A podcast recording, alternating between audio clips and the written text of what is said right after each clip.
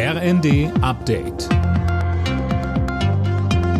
Stündlich neu. Auf den Punkt informiert. Ich bin Nanju Kuhlmann. Guten Abend.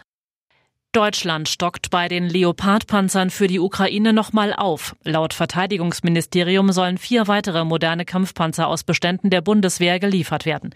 Alina Tribold. Die Gesamtzahl steigt so auf 18 Kampfpanzer an. Deutschland ist damit zusammen mit Portugal und Schweden in der Lage, ein Bataillon mit insgesamt 31 Panzern zu schicken. Die Auslieferung der Leopardpanzer aus Deutschland soll im kommenden Monat beginnen. Gerade werden die ukrainischen Soldaten hier noch ausgebildet. Unterdessen sind die ersten Leopardpanzer aus Polen jetzt schon in der Ukraine angekommen. Das teilte die polnische Regierung mit. Tausende Menschen sind in Berlin anlässlich des ersten Jahrestags des Ukraine-Kriegs auf die Straße gegangen. Bei der zentralen Kundgebung am Brandenburger Tor haben sich nach Angaben der Polizei mindestens 8000 Menschen versammelt. Eine außergewöhnliche Aktion gab es auch im Westen Deutschlands.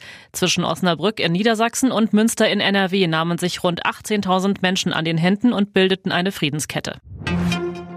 NATO-Chef Stoltenberg hält Chinas Friedensvorschläge im Ukraine-Krieg für unglaubwürdig. China war nicht einmal in der Lage, die illegale Invasion zu verurteilen, so Stoltenberg. Auch Bundespräsident Steinmeier hält es für fraglich, dass China wirklich eine konstruktive Rolle spielen will. Wenn dem so ist, dann sollte China sich der überwältigenden Mehrheit der Staaten anschließen und unter dem Dach der Vereinten Nationen für Frieden eintreten.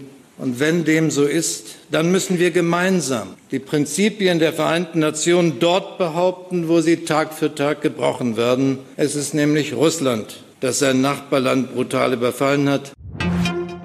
Leere Gemüseregale in den Supermärkten wie in Großbritannien sind in Deutschland nicht zu befürchten. Das meint Bauernpräsident Ruckwied. Zwar importiere Deutschland auch massiv Obst und Gemüse aus Südeuropa, so Ruckwied in der Rheinischen Post. Der Brexit mache aber den Unterschied. Alle Nachrichten auf rnd.de